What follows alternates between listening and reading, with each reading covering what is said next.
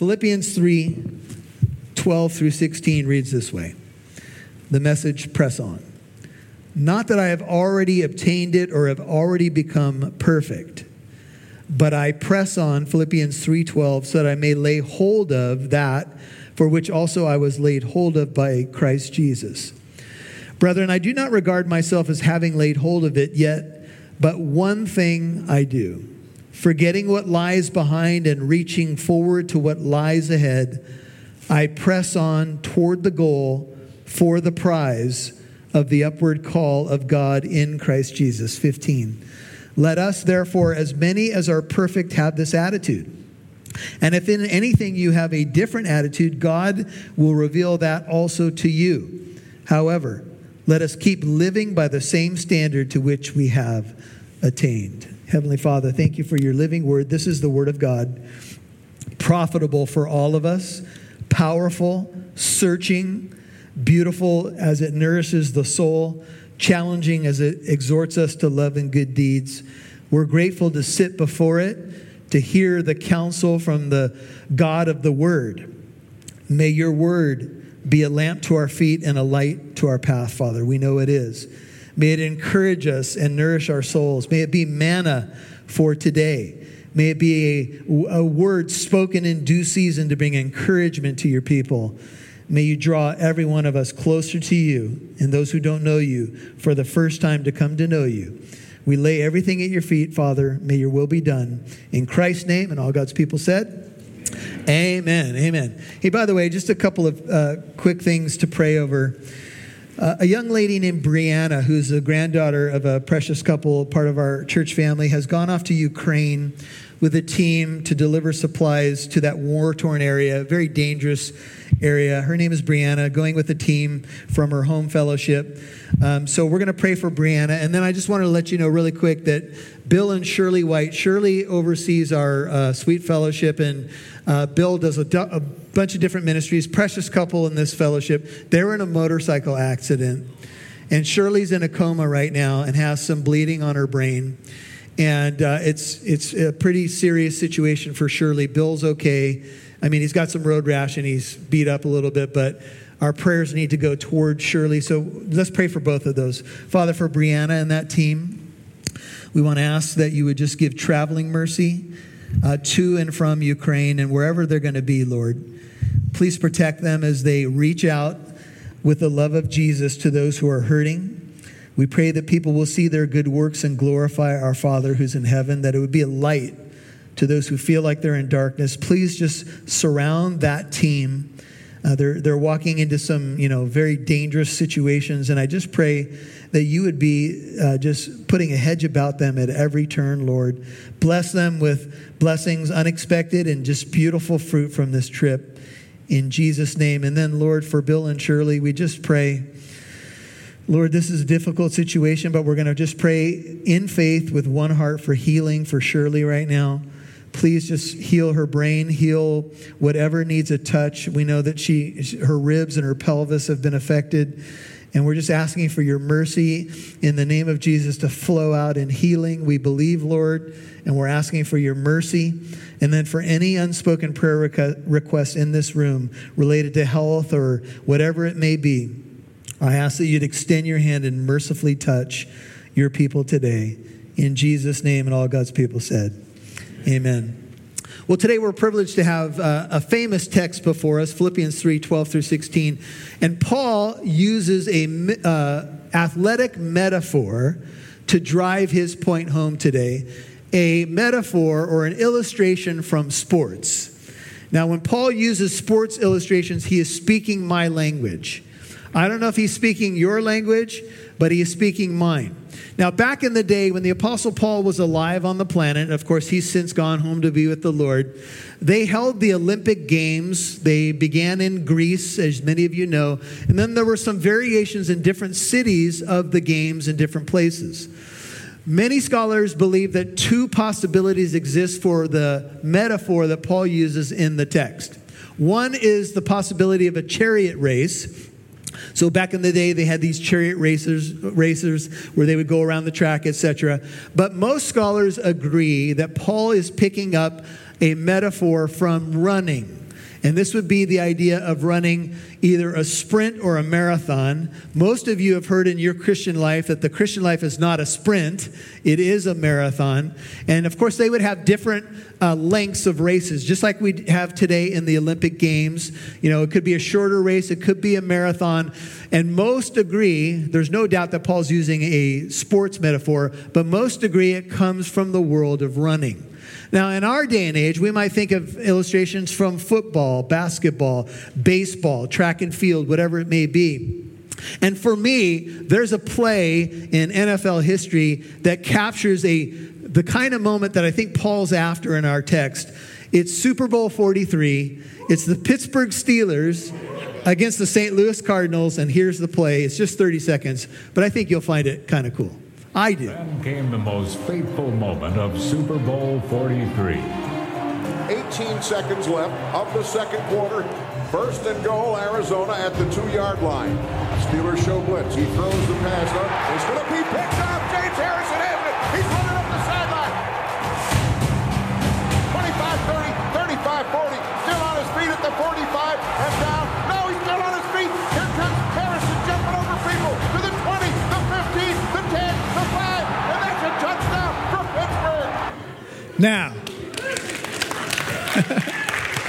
and all God's people said, okay, whatever you want to say. Now, I don't normally play clips in my sermons, but I was inspired.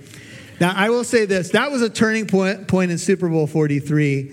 The Cardinals were threatening, that was a 100 yard interception return with no time left on the clock in the second quarter. It kind of turned the whole game around for the Steelers. Some of you have heard Kurt Warner's story, which I think they just made a movie about Kurt Warner's story. He's a committed believer. Did you see Kurt Warner get smashed by the Steelers as they were returning that? And I love Kurt Warner, but there I was rejoicing that Kurt Warner was not able to make that tackle. Uh, if you can't tell, I am a Pittsburgh Steeler fan. But anyway, thank you. So there's some boos over here. I knew this was going to divide the church, but anyway. Now, I, I, played that so you could know that the Apostle Paul appears to be a sports fan. And I know that there's a lot of not so great stuff happening in sports today. And I'm just going to say that you'll have to follow your conscience in terms of what you view and why you view it. But Paul was a sports fan. And he used, at least on three or four occasions, sports metaphors. And sports metaphors do have value because they do speak of individual accomplishment, perseverance, teamwork, things like that. They do give us some insights into spiritual life. And we all need all the help we can get. And Paul does use that here. And here's what he's kind of piggybacking on. He's just said in Philippians 3:10, his goal in life is that I may know him, Christ, and the power of his resurrection and the fellowship of his sufferings, being conformed to his death, in order that I may attain the resurrection or to the resurrection from the dead. Now, when we were together a few weeks ago and we looked at this text, I told you that Paul may be saying that I want to live in such a way that the resurrection life that's already in me by the power of the Spirit, I would stand up in my culture and show who I am and where I'm headed. I haven't attained the resurrection yet. I'm not in the eternal state. I'm, I'm not resurrected yet, but that is my ultimate goal. But as I live on the earth, Paul might say, I want my life to be anticipating that day when I cross the finish line and when I hear my Lord say, Well done, good and faithful servant. So I want my life to match who I am and my destiny, you might say. And I believe this is what Paul is after. But you probably notice in verse 12 that he said, But not that I have already obtained it. He's still speaking now of the resurrection from the dead or have already become perfect, but I press on, and there's our title. I have not already obtained it. Now, at this point, in my calculations, Paul's been a Christian for 30 years. Paul's not talking about his salvation. We can't attain salvation. We don't work for salvation. Salvation is a gift from God. And the Lord Jesus met Paul on the road to Damascus and, of course, radically saved him. So Paul's not talking about salvation here. He's talking about the goal of living his life in the resurrection power of Christ and even in the fellowship of his sufferings. And then one day reaching the finish line and hearing those words that we all desire to hear well done. This is my goal, says Paul. I want to know him. I want to know his power. I want to know his fellowship. And then all of a sudden, it's a, it's a sports metaphor to drive the point home. We might ask Paul, well, okay, if you haven't attained that goal and you're the Apostle Paul, how do you get there? What does it look like to live a life knowing Him and experiencing His power and running well? And Paul might say, Well, let me give you an illustration from sports. Let me give you an illustration from the world of running. Now, if you turn back in your Bible just for a second to 1 Corinthians, just a few pages back, you'll find 1 Corinthians 13, the famous love chapter. Paul says, I haven't be- become perfect in Philippians 3.12. The word perfect, this is a key if you're taking notes today, is teleao in Greek.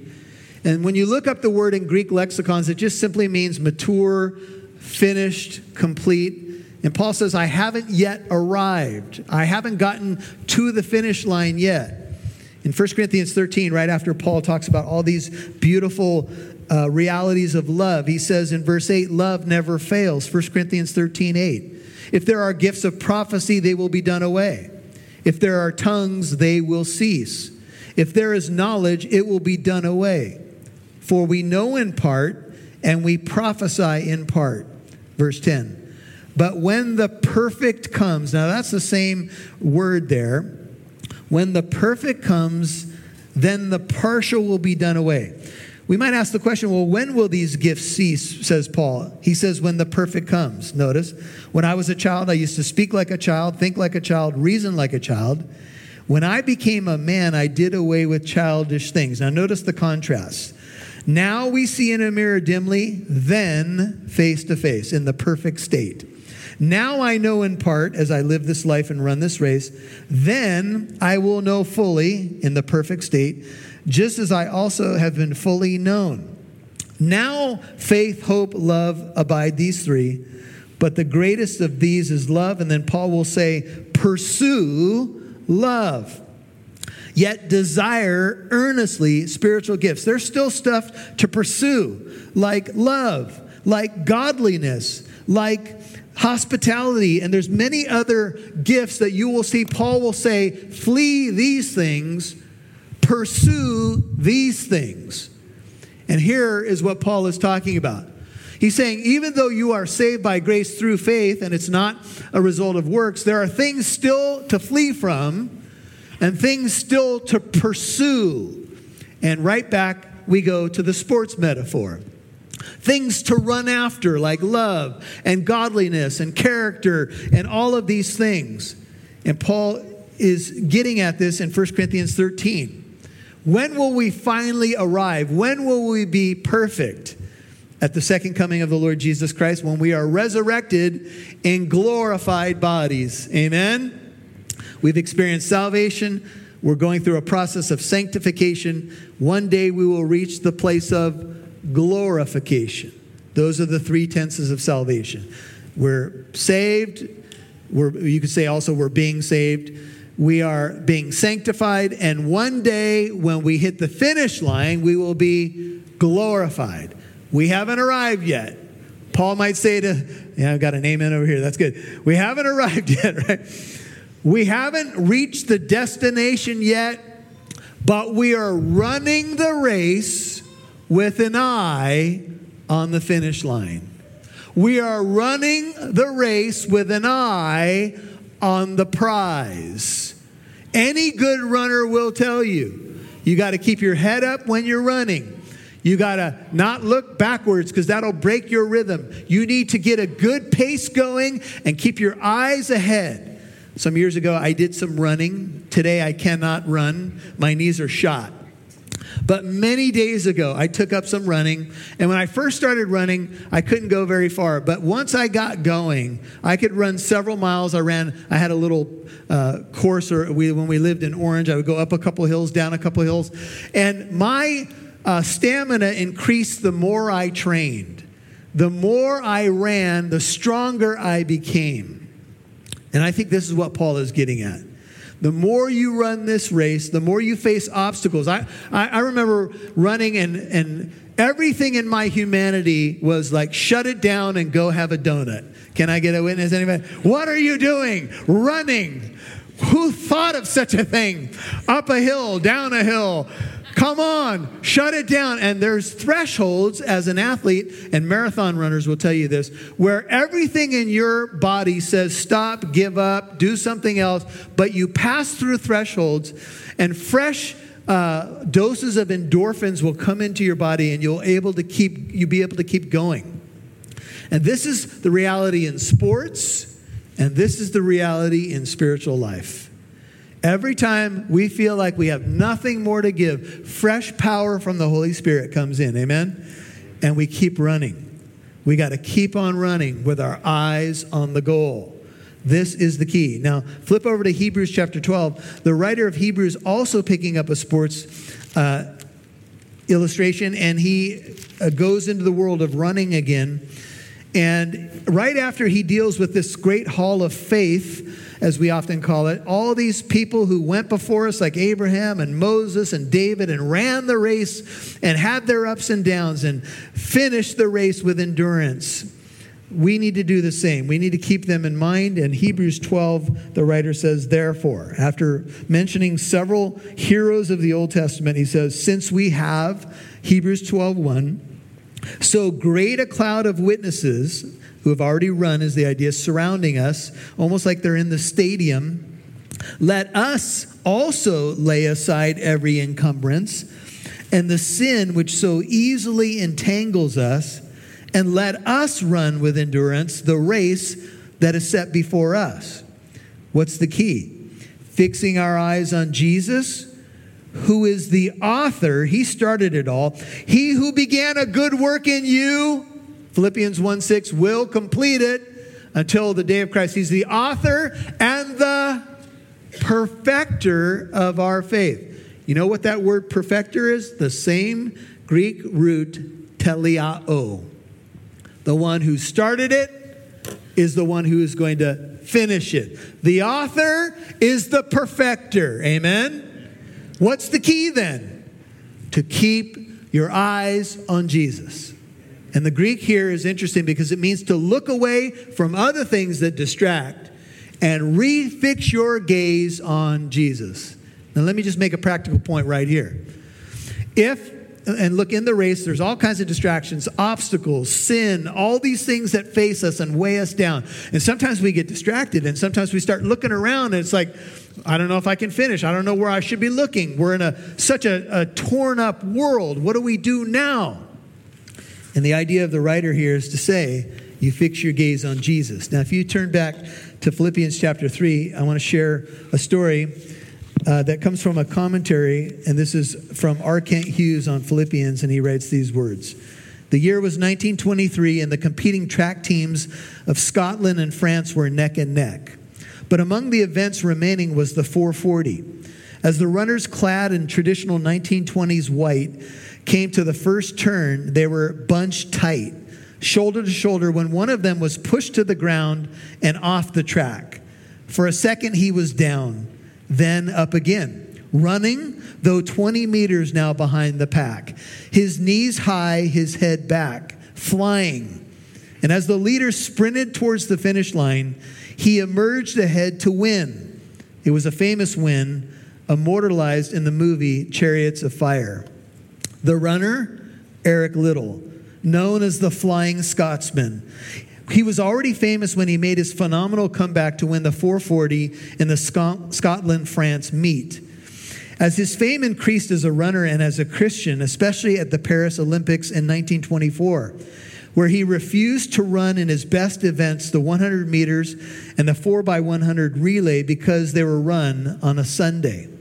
Chariots of Fire, the movie, inaccurately portrays this as a last minute decision in Paris, whereas actually Liddell decided well in advance and began to train for the 200 and the 400, which were not his best events because he knew he wasn't going to run on the Sunday.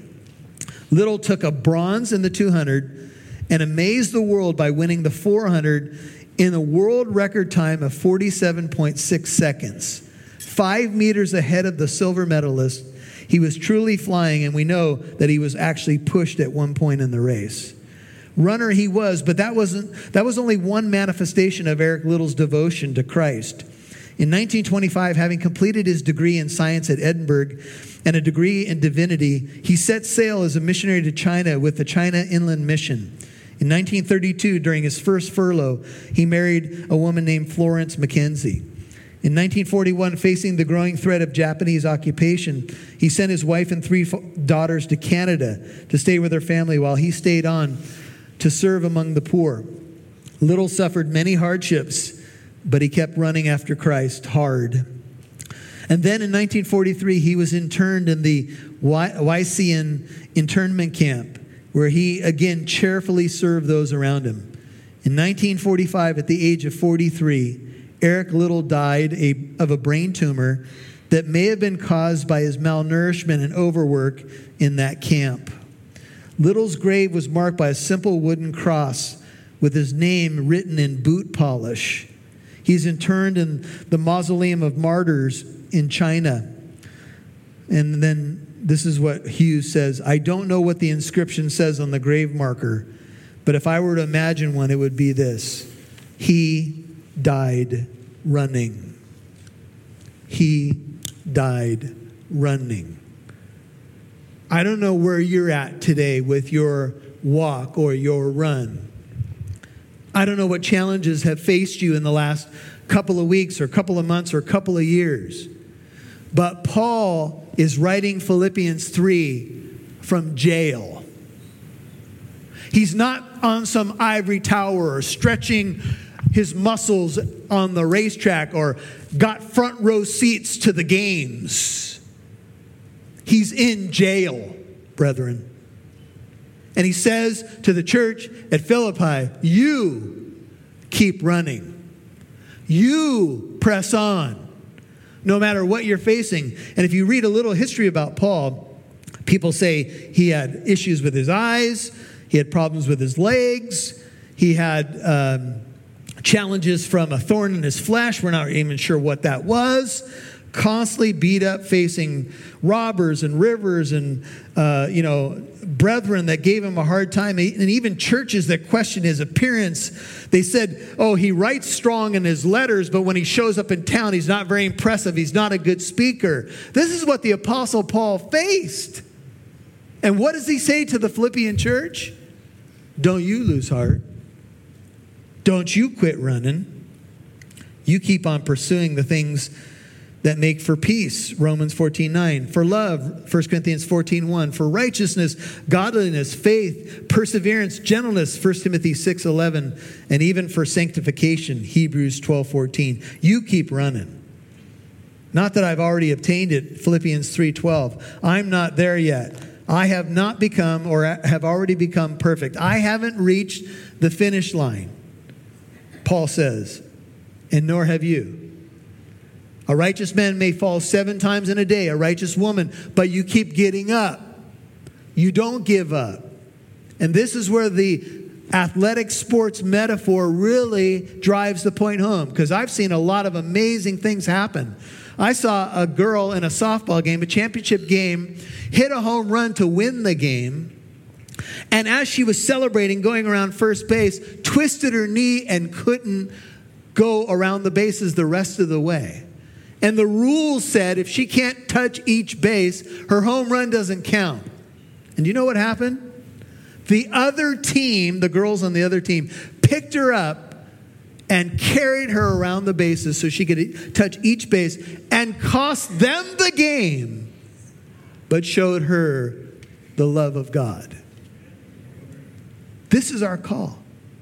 If people are wounded on the track, if people are hurting around us. We do the best we can. If we're hurting, we say, let's, let's pursue. Let's keep on pursuing the finish line. We haven't attained yet, but we know the Lord is on our side. And so I keep running. I press on, middle of 12. The idea is I pursue with all deliberate speed in order that I may lay hold of, take eagerly, possess is the original language, that for which I was laid hold of by Christ Jesus. F.F. F. Bruce, the great Greek scholar, says it is almost equivalent to a purpose clause, this verse 12, and maybe paraphrased I still press on so as to lay hold of. Not only am I running, but I'm running after something with deliberate speed to grab hold of the prize. Way back in 2002, we had a family from our church over at our home. We're celebrating Shane's birthday. So this is 20 years ago. The kids were little. We had fellowshipped in the backyard, and everybody kind of moved to the front yard. And we live on a, on, on kind of a hill, and I don't know what the exact angle is, but it goes down pretty steep, and then it kind of turns around the corner. And if you were on a bike or a skateboard and you wanted to get going, you would pick up some speed pretty quickly. So the boys were young, and we had friends over, and we were leaning against a car parked in front of our house, just talking with the adults, and the kids were going up the sidewalk and they would go past the neighbor's mailbox and they were coming down on skateboards and bikes and stuff like that. And they were using their sneakers to kind of, you know, you could see them smoking right there, slowing themselves down, and then they would tumble into our front grass. And we have some junipers there, and sometimes they would hit the bushes, but they're little kids. You know, it didn't matter. Oh, something in their teeth. It didn't really matter. So, anyway, but Nathan, who's back on the sound booth right now, was five years old, and he had just graduated to a bicycle with training wheels. And he wanted to keep up with the bigger kids. So he went up extra high and he was just getting used to the bike and he, he's very talented he could get on a scooter and ride it you know almost immediately he's still gifted that way today great natural athlete but this time for whatever reason nathan would tell you that he froze he forgot how to use the brakes on the bicycle and so as nathan was coming down there the kids were all coming down there they were screaming and falling. We heard a different type of scream. It was more like this. Ah! It was a scream of terror as Nathan forgot how to stop the bicycle. Well, my heart began to pound, and I realized, you know, this little kid doesn't know how to stop this bike, and this, he's going to keep picking up speed because of the way that our street is. And it's going to go on for a good half a mile or something like this. And he's going to crash and this is going to be ugly. And he's got a little bike helmet on, but who knows? And so Pastor Michael sprung into action. How many of you can remember the six million dollar man? Uh, this will date us all, but all of a sudden, Pastor Michael began running, and the handlebars were shaking. He was, and so I realized he was picking up speed and he was getting away from me and I had like a shot, like one shot, and the handlebars are shaking. And I reach out, he had this little tank top on, and I reach out, I got some of his skin as well. And I had run after him for a good ways. And I pulled him off the bike almost like a yo yo. And he was like, ding, ding, ding, ding. And the bike crashed, I think, right next to the mailbox. And I had him in my arms, and I thought, oh, thank you. I had like one shot because he was getting away from me. And I had him in my arms, and then I realized how many injuries I had. You know, when the adrenaline is rushing and your eyes are fixed on a goal, it doesn't matter what happens to you, right? Oh, I had so many injuries. I had him in my arms and I tried to walk back up the hill and I was kind of like this. and it was 20 years ago. Now, if it happened today, I would have just gone like this. Oh, well.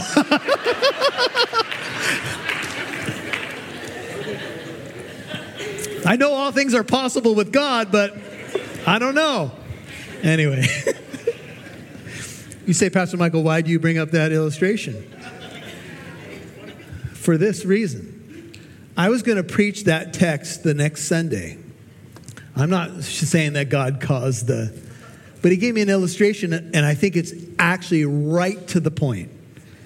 You run in such a way that everything else fades into the background and your singular goal. My singular goal was to save that kid. I didn't care what happened to me. I just knew I needed to run that bike down and pull him off. And by God's grace, it happened. That's the way you need to live your Christian life. And Paul says, I remember on the road to Damascus when I was pursuing Christians in the same way that I'm supposed to pursue Christ.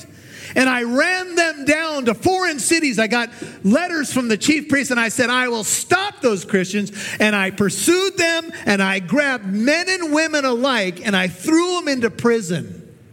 That was my passion in my BC days. Now, I pursue a different kind of prize. I've become all things to all men that by means of that I may win some. Amen? I have a different kind of race to run. And some of you, you know, you can think back to the moment when you got saved and a redirect happened in your life. Paul says, Look, I haven't arrived, but I'm pressing on. I got a different mission to run. My goal is to win the prize. Acts 26 11, if you're interested, here's what Paul said about pursuing. Same Greek word as Philippians 3.12. He says, I punished them often in all the synagogues, Acts 26 11. I tried to force them to blaspheme. He's talking about Christians.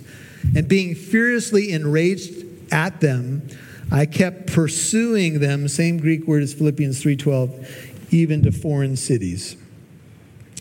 When I be, first uh, was a Christian and I had not become a full time pastor. I was still in the business world and I had gone on a business trip to Arizona. I was flying back to Southern California and I was on a plane and I, I would often pray, Lord, you know, if you've got someone for me to share the gospel with, please use me. I, I want to win people to Christ. And I was on a plane. But I have to admit, I was tired and I wasn't feeling very spiritual. It was the end of a long day. I was flying back home. And I kind of, I had a window seat and I just was like, Lord, I just want to sleep. Please let people sit next to me who are quiet. Something like that. and a mother and a son, the son sat next to me. He looked like he was about 15 years old, and the, the mom was on this side. And I was against the window, and I thought oh, I should probably be social. After all, I am a Christian. And uh, so I got up and I, I had an old laptop. I put it on my lap, and I started doing a little bit of work. And I had the kid's interest. And he looked over and he was like, Oh, that's pretty cool. He goes, Here's the, here's the key question Can you play games on that? And I was like, oh, yeah, you can play different kinds of games. And I said, what's your name? And we went back and forth a little bit. And uh, turned out the kid played drums, and I was the drummer on the worship team way back in the day. And uh, we had a connection. And as I found out more, I noticed that the mom was beaming, her smile, and she began to lift off the seat in the airplane just a little bit. She was so happy. Well, here's what happened the kid was on his way to a Christian camp. He had been struggling with drugs and alcohol. And mom was using a last ditch effort in this Christian camp to try to turn his life around. And of all the places that they could have sat on a plane and all the moments that they could have taken a flight, the Lord sat them right next to a pastor who played drums like this young man, who had some cool technology that interested him and had come out of a life of partying, and I knew what it was like to go that direction. And for about the next 45 minutes, I began to pour into this young man. And the mom raised higher and higher on that seat. She was like, and afterwards, she, she shared with me how she saw that as a miracle. I wasn't even feeling too spiritual, to be honest with you. And the Lord used that as a moment. And I just want to tell you this as you run your race, you just never know what the Lord has divinely set up. And you can just simply minister to someone. And I, I believe that that young man's life was changed that day because he knew that there was a God who cared about him. And I was flying high that day just because I saw the graciousness of my God in my life. I could say a lot to you about Paul and what he pursued prior to Christ, but I think most of you know. And here's what he says in verse 13 He says, Brethren, I don't regard or consider myself as having laid hold of it yet. Philippians 3:13. But one thing I do. If you have a King James, it says, This one thing I do. The Greek literally is one thing. And I love that because it keeps it simple.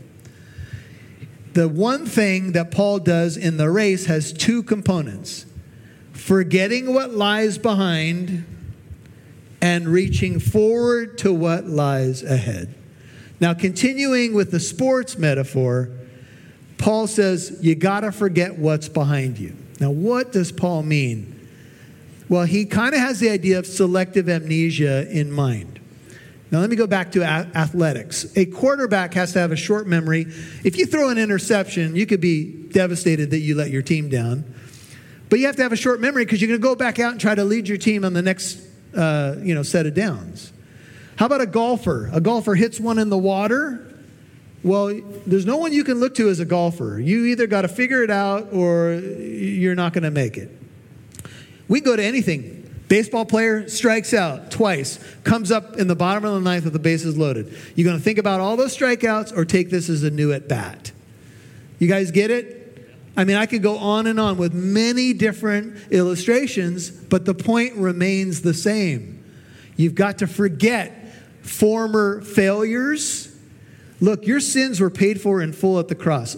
I've got stuff, you've got stuff that breaks my heart from my past. Things that I did, ways I've treated people, decisions I made, but those were nailed to, with the, uh, Jesus at the cross. Amen.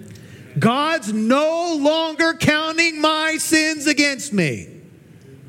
When he sees me, he sees me through the righteousness of his son. Praise the Lord. So I can forget that. Now, I haven't completely forgotten my past. And when Paul does bring his past up in the New Testament, by the way, he does, he always uses it as an opportunity to share about the grace of God. He says in 1 Timothy 1, I used to be like this. I was a violent aggressor. I had an anger problem, but I'm the chief of sinners. But God saved me to demonstrate his perfect patience. When he speaks to governors and kings and the Jewish brethren, he said, Brethren, I used to be this way. When Stephen was being stoned, I threw the black pebble. I said, Yes, he should die. Paul had regrets, and he wasn't afraid to revisit his past if it was an opportunity to celebrate the grace of God. Amen? So when I share my testimony, I will often say, sometimes to people's surprise, I was not born a pastor. I didn't roll a pulpit out into the living room at two years old. Open to the book of Genesis. No. I have known life without Christ. I have known life without a goal without Him in my life. And if I'm going to talk about my past, that's what I try to stick on to celebrate the grace of God in my life. Amen? Now, there are, there's some value to revisiting the past if you can see the grace of God or what God's done for you. Maybe some forgiveness needs to happen. There's some value in that. And I think Paul's even talking about his past accomplishments outside of Christ. Whatever was gained to me, Philippians 3, we've already studied earlier in the chapter, I now consider a loss. Yes, I'm a Hebrew of the Hebrews. Yes, I was a Pharisee. Yes, I was circumcised the eighth day. Yes, according to the outward keeping of the law, I was blameless. But those things that I thought were so important, I have now put in the loss category. Forget it. It doesn't matter. It didn't earn me anything. It, it actually alienated me from God. It made me proud past accomplishments in the flesh without Christ, past mistakes in my life, forget it. We have a famous saying in our family. My mom will say, forget about it. And you got to say with a little Italian angst, forget about it. Y'all, forget about it. Some of you, the devil keeps bringing up your past. You keep sitting there in the past mistake and it's like you can't even forgive yourself. You've got to move on, you've got to press on. If that thing is weighing you down, move on. If a past accomplishment outside of Christ, or even some memories of your life before you were a Christian that really don't have any good bearing on your life today, leave it behind you. And instead, stretch forward, reach forward. Here, the idea is of the tape at the finish line. It's, uh, have you ever seen this before? They'll have a race, and one runner, almost like a photo finish, will just stretch their neck out at the very end and they'll win by a hair. This is the Greek of the text. Forget what lies behind and stretch towards the tape. That's the athletic illustration. There's a story of the Miracle Mile way back in the day. Uh, Floyd Bannister against uh, an Australian guy. His name uh, escapes me, uh, starts with an L, but the story, of the miracle mile, two men on the earth who both ran sub four minute miles, under four minutes, raced one another. And the race was extremely close until one of the runners in the final leg looked back. And when he looked back to see where his opponent was, his opponent passed him. That's the lesson of the miracle mile. Here's Paul's illustration don't look back, don't focus on the past, stretch forward, keep your eyes on the goal. The great Richard Baxter was asked, How have you managed to be so productive in all your years as a believer, given all that you have suffered? He lived till he was 76. He responded, Did Baxter, I think about heaven for 30 minutes a day. You, you're asking me, here's, I'll tell you what has made the difference in my life. Every day, I think about heaven for a half an hour a day.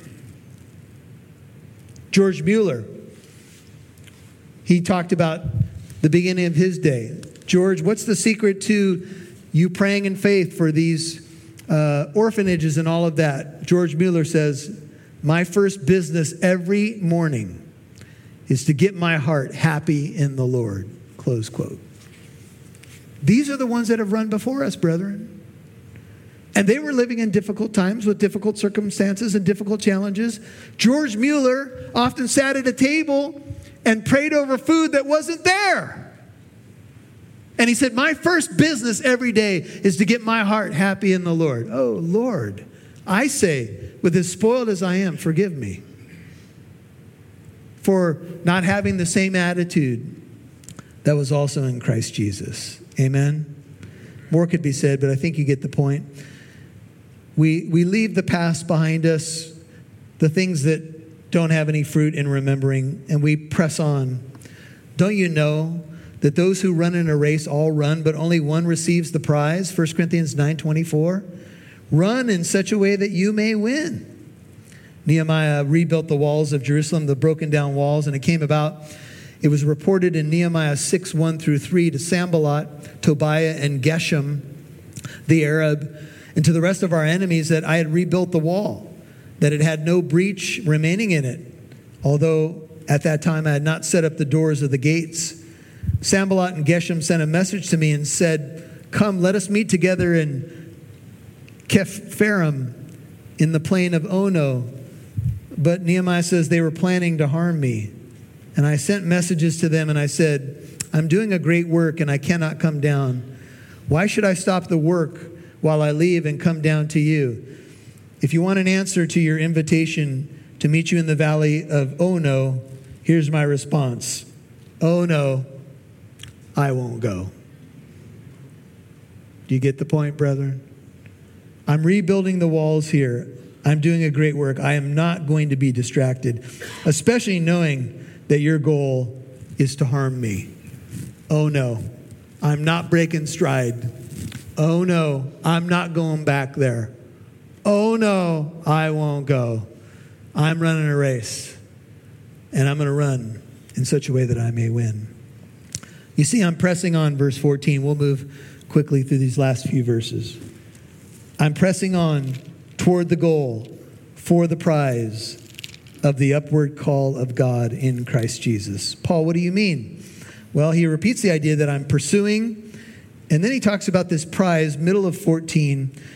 The word in the original language is a prize in the public games, an award given to the victor or the winner of the game, a prize. But what is this business of an upward call of God in Christ Jesus? Back in Paul's day, they they would run the races and all of that, and then they would have judges, like of athletic contests, who would be on a bema. A bema seat was an elevated uh, platform for judges of court cases, but also for athletic competitions. And a winner of a game, the winning athlete would approach the bema and receive an upward call from the judge. The upward call was simply to come up on the bema, the elevated platform. They might say something like this Come up here. That's what Jesus is going to say one day to us. Come up here. And then what would happen, you can think back to our Olympic Games. Usually, an athlete will bow and get a medal placed around their neck, Back in the day, the athlete would come up, receive the upward call, and the judge would place a crown back in Paul's time, a wreath of flowers placed on the head as a sign that you were the victor.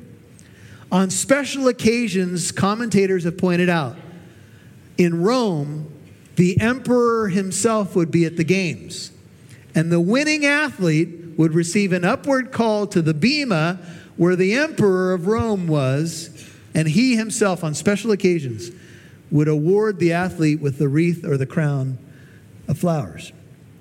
Paul, going from the lesser to the greater, says, On that day, I'm going to receive an upward call. And this is what my eyes are on.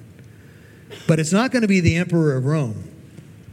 The one that's going to give me the upward call is the King of Kings and the Lord of Lords. And he's going to say, Paul, you can put your name there. Well done. This is 2 Timothy 4 6 through 8. Listen to it with this image in mind. He, Paul says, this is 7 and 8. 2 Timothy 4 7 and 8. I have fought the good fight, I have finished the course, I have kept the faith. In the future, there is laid up for me the crown of righteousness, which the Lord, the righteous judge, will award to me on that day. And not only to me, but also to all who has loved his appearing. And all God's people said, Yes. You mean to say that when I get there to the finish line, the judge of all the earth is going to give me a crown? And say, Well done. I am saying to you, yes, on biblical revelation, yes and amen. And it may be that we lay the crown right back at his feet. I don't know. It really doesn't matter. But when I hear the words, Well done, you ran well, here you go, here is your reward, I'm telling you, that thrills my heart. And I'm telling you, that is the prize that our eyes got to stay on. Amen? This is how you run, brethren. This is how you run with endurance through the tough times, the ups and downs. Final two verses. So, what do we do? Let us, therefore, as many as are perfect, or you could say mature, have this attitude. This whole series we've called Have This Attitude in Yourselves, which was also in Christ. Here's, here's the application. Here's the therefore. In light of what we've learned, let's have this attitude. And if in anything you have a different attitude, God will reveal that also to you. So let's say you're called to have this attitude of keeping your eye on the prize, but let's say you've been distracted. Let's say that you've been off course. Then you got to pray something like David. Here's the prayer Oh Lord, search my heart. And if there's anything in my heart that's a stumbling block, that is an obstacle, that is not pleasing to you, eradicate it so that I can live a life pleasing to you. Search me, O God. And the way that God reveals things to us, of course, primarily is through the scriptures, through the preaching of the Word of God, but sometimes He'll give us a nudge. Sometimes we'll have a sense from the Holy Spirit that we need to redirect, man. That we've been pulling other people down, that our eyes are off of Jesus, that we're off the track. Maybe we're way over here somewhere. And if Paul says to the Philippian church, look, if that's the case, if you have, you've had a different attitude lately, well, if God's revealed something to you, then let it search your heart and redirect your steps. However, let us keep living by the same standard to which we have attained. Here, the idea of keep living, single Greek word, stoikeo, it has the idea of military ranks. And here's how Paul closes the teaching it's, it's, it's something like this. And remember, you're not running alone. If you look to the left and to the right, there's other brethren encouraging you to run with endurance, inciting you to love and good deeds. You're not alone. Keep running. Keep staying in rank with the church run together. I loved last week with Beit Shalom. It was so much fun to see you guys break out of your comfort zone. And we danced a little bit around the sanctuary. And like, yeah, yeah, is this okay? A couple people were like, is this okay? I think it's okay because Pastor Michael's over there. yeah, and it was cool, wasn't it? And I, and I tell you what, that whole week I ran a little bit easier. My feet were a little lighter. Amen. That's what fellowship does. That's why you got to not try to be a solo runner. You run with other Christians. You, you give and you receive and you look toward the finish line. Turn over to Luke 17 and we're done. As you turn, I'm going to ask uh, Johnny and Luis to come on up. Luke 17. I know there's a lot of crazy things going on in our world right now. Some are asking, Are we in the last days? I honestly can tell you I'm on storm watch. I don't know. Uh, but I do know that there's a lot of interesting, interesting things that are going on that we just need to be vigilant and aware. Jesus talked about his second coming and he said these words. This is Luke 17, verse 28. He says, It was the same, Luke 17, 28, as happened in the days of Lot. He's talking about his second coming. They were eating, Luke 17, 28. They were drinking. They were buying. They were selling. They were planting. They were building. But on the day that Lot went out from Sodom, it rained fire and brimstone from heaven and destroyed them all. It will be just the same on the day that the Son of Man, Christ, is revealed. On that day, let not the one who's on the housetop and whose goods are in the house go down to take them away. Likewise, let not the one who's in the field turn back. Remember Lot's wife. Jesus, what do you mean? We might ask.